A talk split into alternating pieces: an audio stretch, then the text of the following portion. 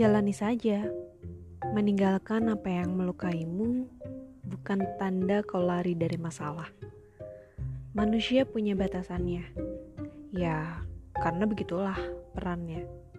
Jadi nggak apa-apa banget kamu pergi. Itu bukan berarti kamu lemah atau bahkan jahat.